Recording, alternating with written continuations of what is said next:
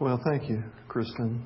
And we are glad that God brought you and Dave to our church family, and we love you guys. Appreciate the message of that. It's a great question to linger in our hearts. Do we trust God? Is He trustworthy? So we're in a series of talks for these weeks taken from the book of Philippians. I hope you have a Bible and you can look in the fourth chapter with me in just a moment. And it's all along the idea of how God wants to bless you. He wants to bless you. He is pouring out blessing. The question before us today is, are you being blessed? Are you receiving His blessings? Is it making a difference in the way your day-to-day experience is taking place? I have for a long time respected the person and the ministry of Lloyd Ogilvie. For uh, over twenty years, he was the senior minister at Hollywood Presbyterian Church, and uh, he left there and became uh, chaplain to the United States Senate. And if you don't know a lot about what uh, the Senate chaplain does, uh, he ministers and counsels and advises and walks with senators and their families and their staff and so on uh, through all of the challenges that are part of life in Washington, D C Uh, it becomes a job uh, related to about six thousand different people when you take into consideration the senators, their families, their staff, et cetera. Uh, Ogilvie uh, had a habit of taking a summer study leave, Uh, both when he was a pastor and later in the Senate. Um, and there he would pray and journal and reconnect his own soul with the Lord and kind of plan out a, a coming year's worth of uh, preaching. And uh, he is Scottish in background, and so he loves going to Scotland. And on one occasion, one summer, he went there for his study break, had this wonderful little cottage uh, near the coast. And he had a habit of uh, at least once a day going out for a rather lengthy walk uh, to kind of break up the monotony of all the study that he was trying to do. And one day he felt like he just studied too long and he had to get that walk in. So he, without telling anybody he was going out for a walk or where he was going, he took off. You already know it's going to be a little bit of a challenge. So he takes off down the coastline, and then he walks up this narrow little rocky uh, pass, and he hits a plateau, and he climbs over this little stone fence, and he begins to walk across a cow pasture, and then he hits this other kind of uh, rocky uh, terrain, narrow path that goes up to another ridge. And uh, he's having a great time, and he's enjoying the Lord, and he's enjoying His health and His vitality to be able to do these things. And uh, rain begins to set in, first of all, with a little bit of a mist. And then it began to get a little bit heavier than that. And you know, on one occasion, he began to leap from one rock to another, and he slipped. And when he did so, his right leg went down into this uh, crevice between these two large boulders. And the momentum of his body flopped him over that boulder, and the contortion snapped and broke his leg in several places. You can imagine how painful, uh, how excruciating. And he's yelling and he's crying out and he's in agony, laying there all twisted and contorted. And he said, at that point, my mind and my heart, my thoughts and my feelings decided they wanted to quit. Uh, here he is. Nobody knows where he is. He's at least two miles, two miles. He's at least two hours, several miles from where any people are. Nobody would have a clue where he is or how to get to him. The rain is setting in. The sun is, is going down and dusk is coming in. And uh, frankly, when shock uh, would set upon him, uh, he could lie there and die from exposure and from uh, all the pain. And he said, my thoughts and my feelings just began to want to shut down and just have this large pity party and just feel sad and sorrowful for myself and just just end it. And he said, but then I began to have thoughts pop into my head and feelings pop into my heart about my wife, about my children, about my grandchildren, about these members of the Senate that I had become very close to and their families. And his thinking and his feeling began to turn so that he wanted to get out of this predicament. He wanted to live. And so through a lot of painful maneuvering, he finally got his back against one boulder and his left leg against another. And he began to push and press until he could get his leg freed. He could not stand. He could not walk. And so on his bottom, he would take his hands and scoot and push himself a little bit with his good left leg.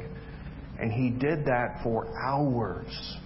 Down that rocky terrain, back into that cow pasture, through all the cow patties and stuff that you find in a pasture. Then he had to pull himself over this stone wall, and when he flopped to the other side, he almost blacked out from the pain that that brought. And then he continued to just scoot his way down another rocky uh, cliff kind of area until he got down to the coast. And it's late into the night. It's raining hard. It's cold. And miraculously, somebody is out walking the beach, and they see him. Long story short, they get him back to his cottage. He has to go to the hospital. They do surgery. He goes through months of rehabilitation, et cetera. But here's the point. Our thinking and our feeling are very, very powerful in us. And if we don't guard our thoughts, if we don't guard our feelings, we will succumb to uh, moments of acquiescence, to quitting, to compromise. Uh, we must find a way to guard our thinking and our feelings, and that is the blessing that God wants to give you today and every day. He wants to bless you with a peace, call it serenity if you will, that is so powerful, so beyond our comprehension, that it, it literally has the power to guard the way we think and the way that we feel. Now, this is what Paul was talking about in Philippians chapter four, and I'm going to invite you to look at the verse with us. That is our key central verse, verse seven. Paul said, "And the peace of God, which transcends all understanding, will guard your hearts and your minds in Christ Jesus." Now, do you ever have a problem with the lack of peace? You ever have those seasons that are absent of serenity, that become worrisome, fretful, anxious, fearsome? Do you ever have those seasons? Uh, most of the people that I know do. All of the people described in the Scriptures did. And as a matter of fact, in Psalm twenty-three, there's a wonderful depiction of a person that's a whole lot like you and a whole lot like me. And he is a God follower. He loves the Lord. He seeks to honor the Lord in the way that he conducts every day of his life. But he is greatly troubled because as he looks around him, it appears that he is trying to be obedient to God. He's trying to walk the straight and narrow. And all those that are around him that don't care anything about God, don't care anything about the things of God, that are in fact wicked and perverse and dishonest, et cetera, they prosper. They do well. They're not worried about anything. You ever notice that? They just keep pressing on and pressing others down as they are able to take care of whatever they want for their lives. And he said, God, this is really troublesome to me. This bugs me big time. You know how he says it? He says it around verse six. It's like walking on slippery terrain to me. And when I read that, it made me think about Lloyd Ogilvie. It's like walking on slippery terrain and I, I, I'm in danger of falling and breaking my life the way I get crazy in thinking about these things. In verse sixteen, that psalmist said, "So I tried to understand, why do the wicked prosper?" But what a difficult task it is to understand that, to figure that out. Verse twenty-two, "I was so foolish and ignorant. I must have seemed like a senseless animal to you." You ever get like that? I mean, in his anguish about the matter, he's just complaining to God, and he's asking these why questions, and what's this all about? And he goes, "I know I must have seemed like an idiot to you, Lord. I, I, I just couldn't help it." Then he goes on to say in verse twenty-three, "Yet I still belong to you.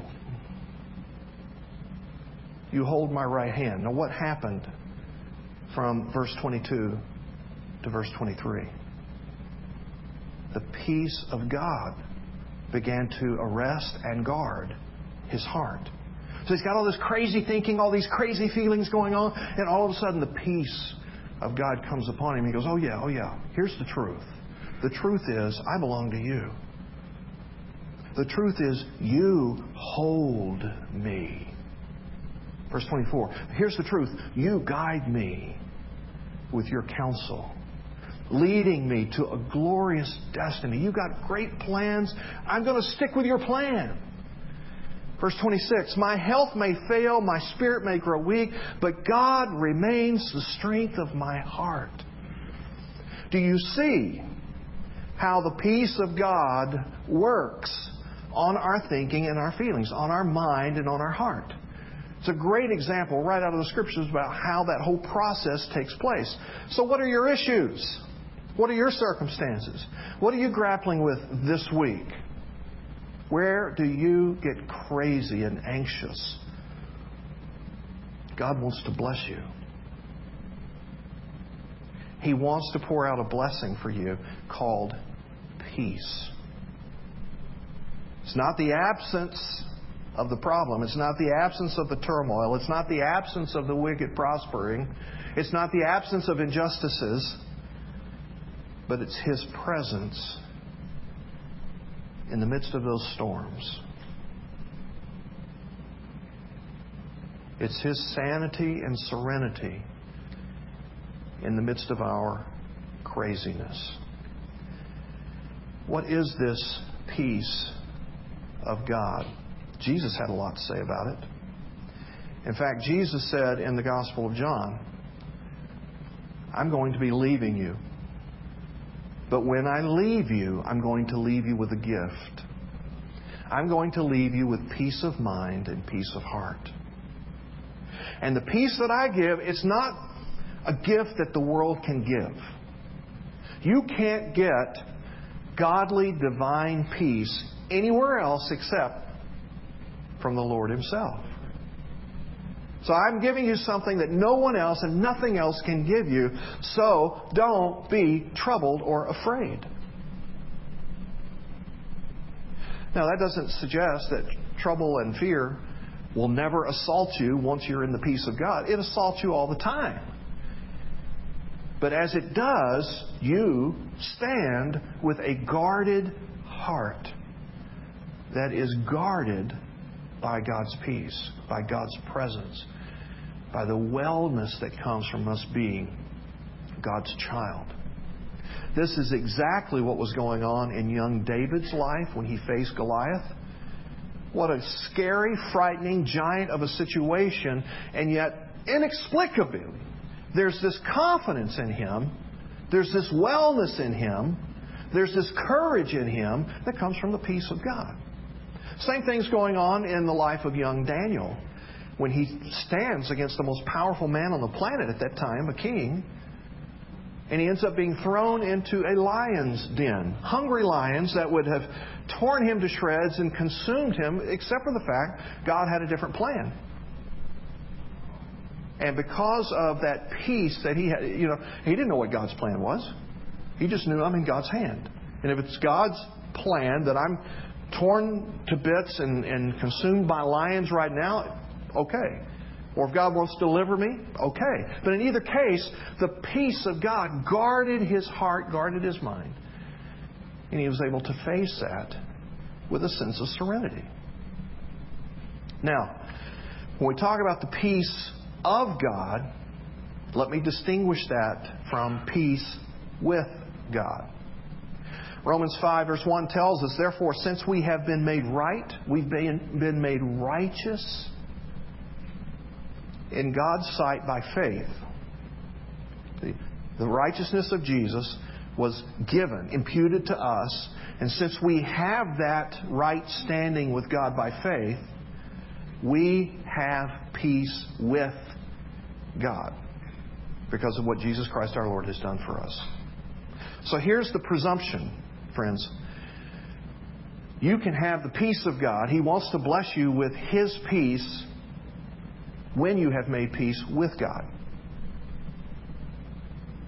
Now, if you're still on the other team, if you have not surrendered to Christ, who is Lord, and if you're still trying to call the shots, and you're still trying to be your own boss, and you're still trying to be in control, and, you, and you're the one, and God's probably something I need to think about at some point, but I'm the one, I, you know, I will make my own life, and et cetera, then uh, the peace of God will be a fleeting thing to you because you don't have peace with God. Are you following me? So, step number one, have peace with God. Allow the saving grace of Christ to come into your life, forgive you of your sins, reconcile you with the holy God, give you a new life. And it's in that new life you get the peace of God. Romans fourteen seventeen says it this way. The kingdom of God, this new life that you get in Jesus, is not a matter of eating and drinking. It's not a matter of all of the stuff that this world says you got to have if you're going to be okay. It's not a matter of eating and drinking, but it's a matter of righteousness, that is to say, right standing with God. It's a matter of peace. I'm His son. I'm His daughter. It is well and it is squared up between the two of us. And it is a matter of joy, where I get to enjoy being His child. And enjoy, not flippant happiness, but have joy over the purposes and plans and destiny that He has for my life. Now, let me just say, I mentioned David, mentioned Daniel just a moment ago. In those circumstances where it was so perilous, they weren't flippantly happy. Oh, look, here's a great challenge from Jesus, you know. They didn't have that kind of weird thing going on. They had this rock-solid, steady faith that said, you know what, I'm in God's hand. If I die, I die. If it goes well, it goes well. Either way, God's up to something, and His purposes are going to be advanced. Friend, when you live in that state, peace consumes your heart, consumes your thoughts, and you're guarded from the assault of the lies and the deceptions that are a part of our world and our culture. Jesus experienced this exact kind of thing that we're talking about. He said He went to the cross. You think He was happy about the cross? No, He was not happy about the cross. You think He had joy about it? Yes, because He knew what God was doing. God was saving all of humanity through His atoning sacrificial death. So there was joy in the person and purposes of God, though it was not a particularly happy circumstance. So, being serene with Christ looks like what? Let's get back to the text and get verse seven in the full context. So, if you're looking at chapter four with me, back up to verse one. Paul said, therefore, my brothers, you whom I love and long for, my joy and crown, that is how you should stand firm in the Lord, dear friends. I plead with Euodia and I plead with Syntyche to agree with each other in the Lord. Yes, and I ask you, loyal yokefellow, help these women who have contended at my side in the cause of the gospel, along with Clement and the rest of my fellow workers whose names are in the book of life. Verse four, rejoice in the Lord always. I'm not sure you got it. So I'll say it again. Rejoice. Let your gentleness be evident to all. The Lord is near. Do not be anxious about anything, but in everything, by prayer and petition with thanksgiving, present your request to God. And the peace of God, which transcends all understanding, will guard your hearts and your minds in Christ Jesus. So finally, brothers, whatever is true, whatever is noble, whatever is right, whatever is pure, whatever is lovely, whatever is admirable, if anything is excellent or praiseworthy, think about such things. Whatever you have learned or received or heard from me or seen in me, put into practice, and the God of peace will be with you.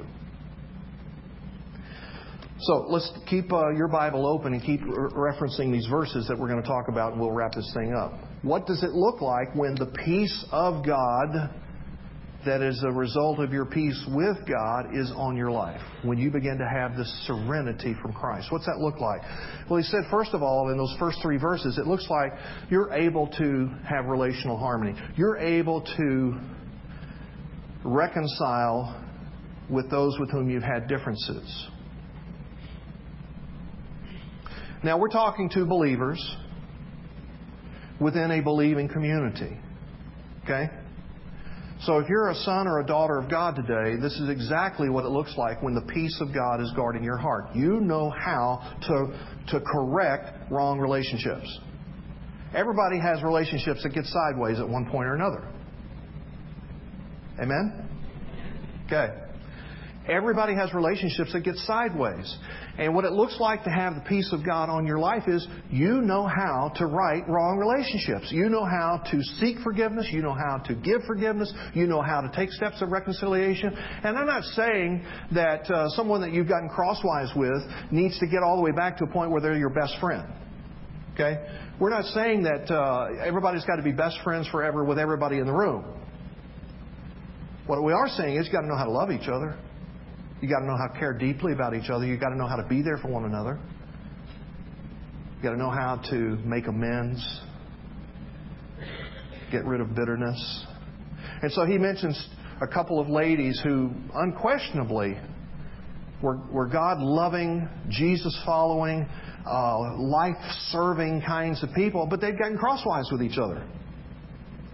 He said, okay, let's get it together, ladies. It, there's not an option to stay crosswise with each other. Let's get it back together. That's what it looks like. Secondly, he said it looks like rejoicing in all circumstances, verse four. Again, I'm not talking about some kind of flippant happiness. I've just got the hardest time right now. I'm not talking about that silliness. I'm talking about something more profound, something more substantive. It's based upon a joy in the sense that God has eternal purposes. He has seen fit, as He has redeemed my life, to put me in the meta-narrative. I'm in the eternal story. I'm a significant character that's playing out some part of what He's up to with this cosmic drama. And whatever the... I trust Him as the author. Whatever the twists and turns of the story is going to take, I'm going to trust Him as the author. And if I have to go through some kind of hard scenario, a few hard pages or chapters, I'm going to trust He's going to use that for some high, holy, eternal purpose. And I can have joy in that. I can rejoice in that. I don't have to despise my circumstances. But Scott, you don't know what a lousy boss I've got. You don't know how hard my marriage is. It doesn't matter.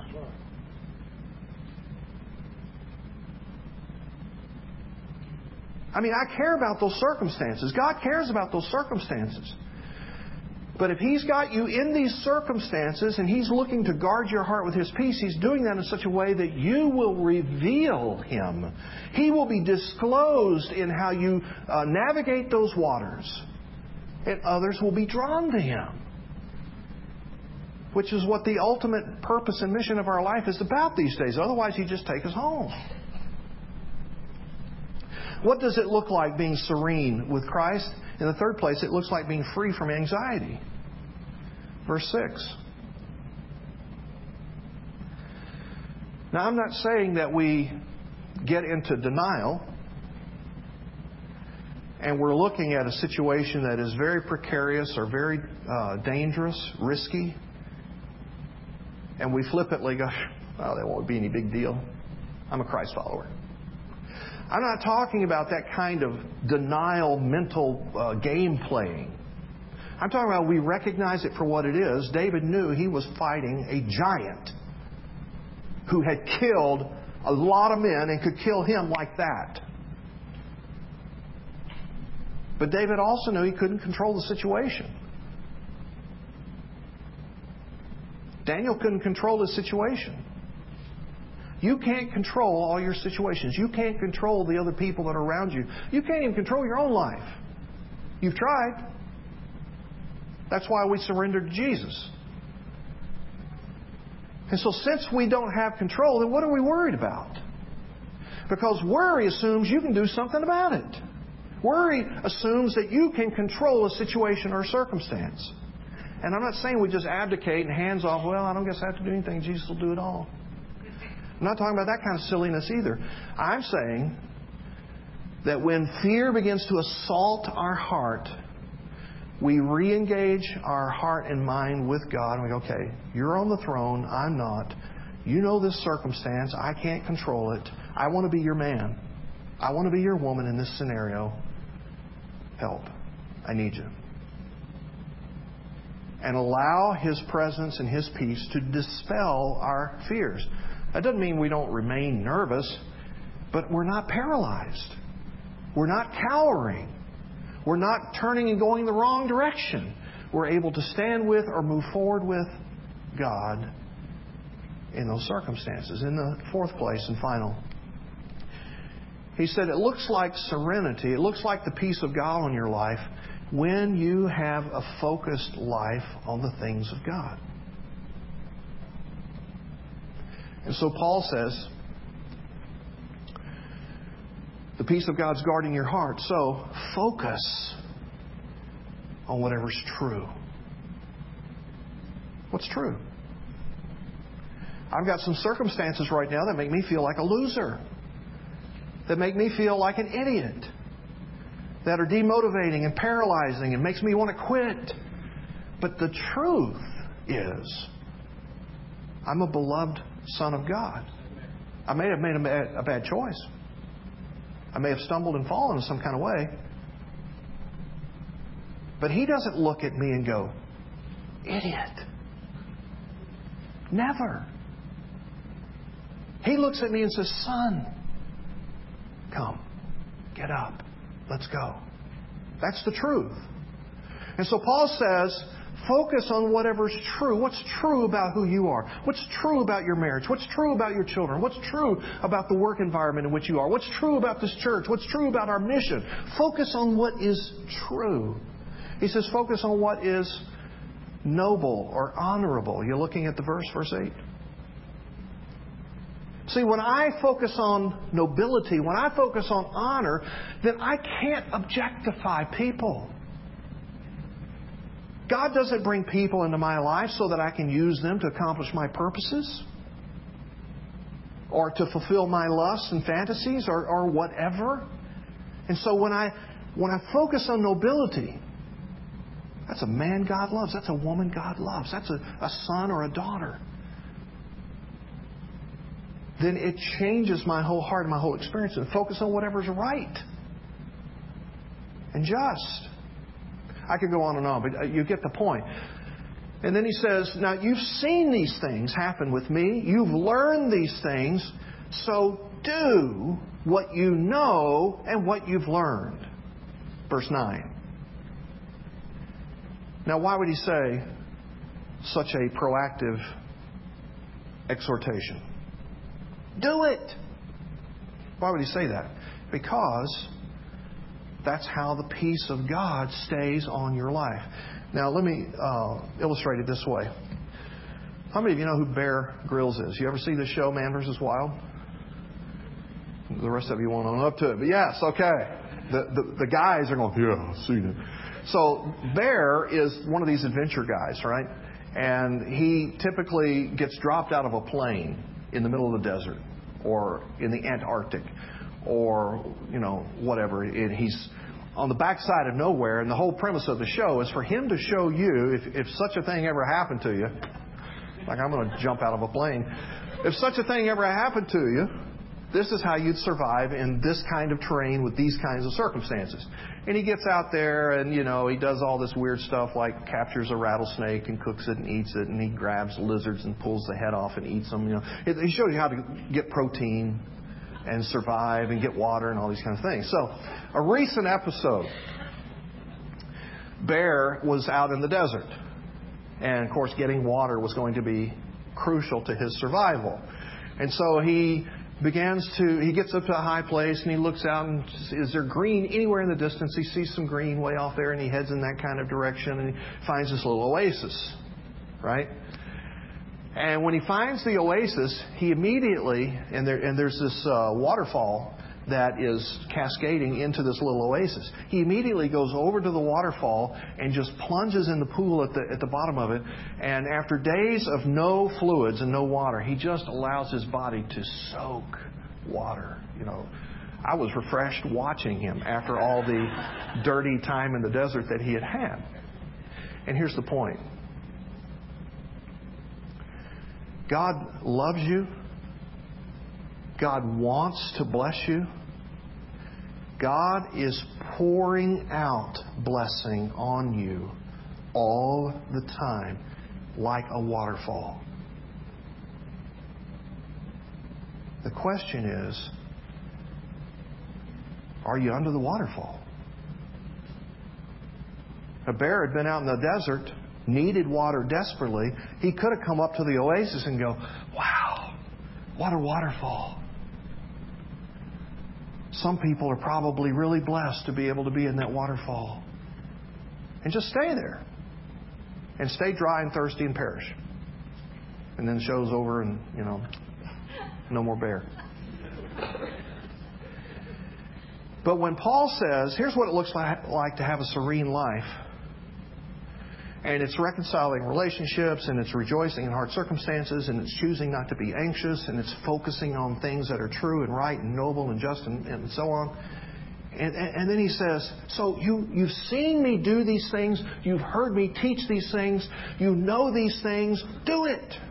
He's saying, get under the waterfall. You don't... You, Bear didn't have anything to do with the waterfall being there. He wasn't making the water cascade.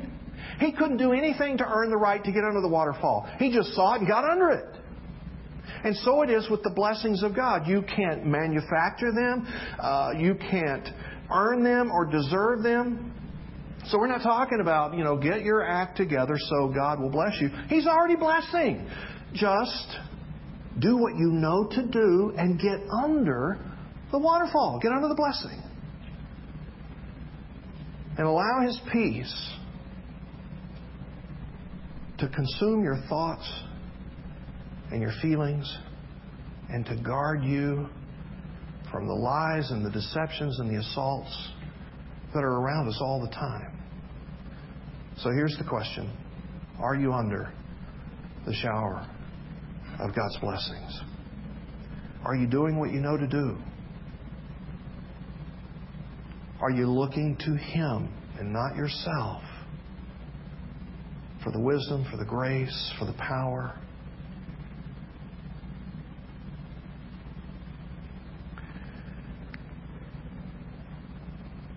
Tim Keller is a pastor on the East Coast. And he tells a story about one time when he was working with two different women in his church, both of whom had very similar circumstances. Both had cheating, conniving, unfaithful husbands.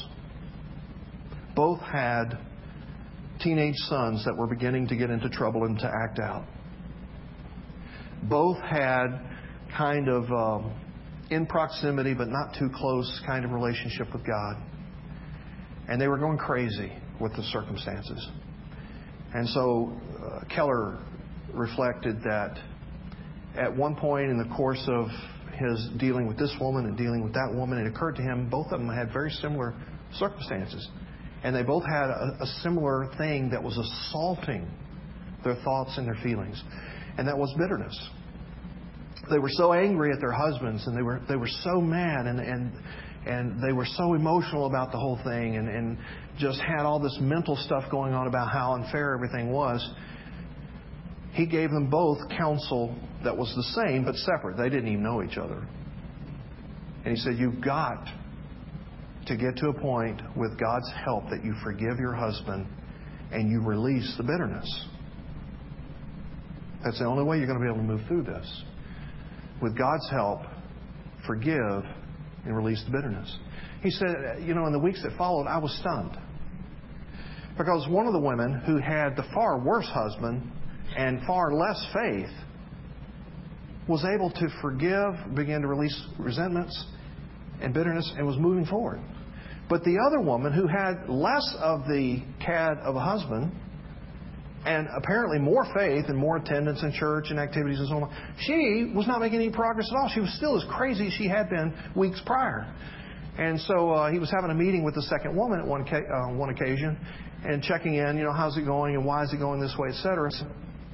And it just blurted out when she said,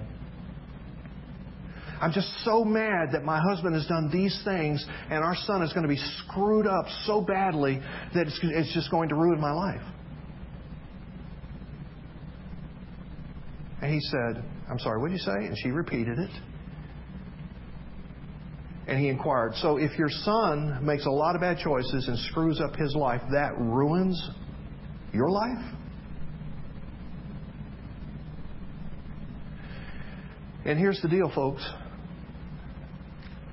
She had made her son and his success, if you will, in life, she had made that her life. And as long as you make somebody else your life, or if you make your job your life, or if you make your stuff your life, then depending on how those things go, depends on how your life goes. It's called codependency. And there's only one, only one in whom we can place our trust, our hope, our confidence, and that's Jesus. And when we build a life that's based upon Jesus, then we have this sanity, this serenity, this sense of wellness that goes on in our lives. So, are you building your life upon a relationship with Christ? Most important question I've asked you all day. Do you live in His peace with a guarded heart? Let's pray together.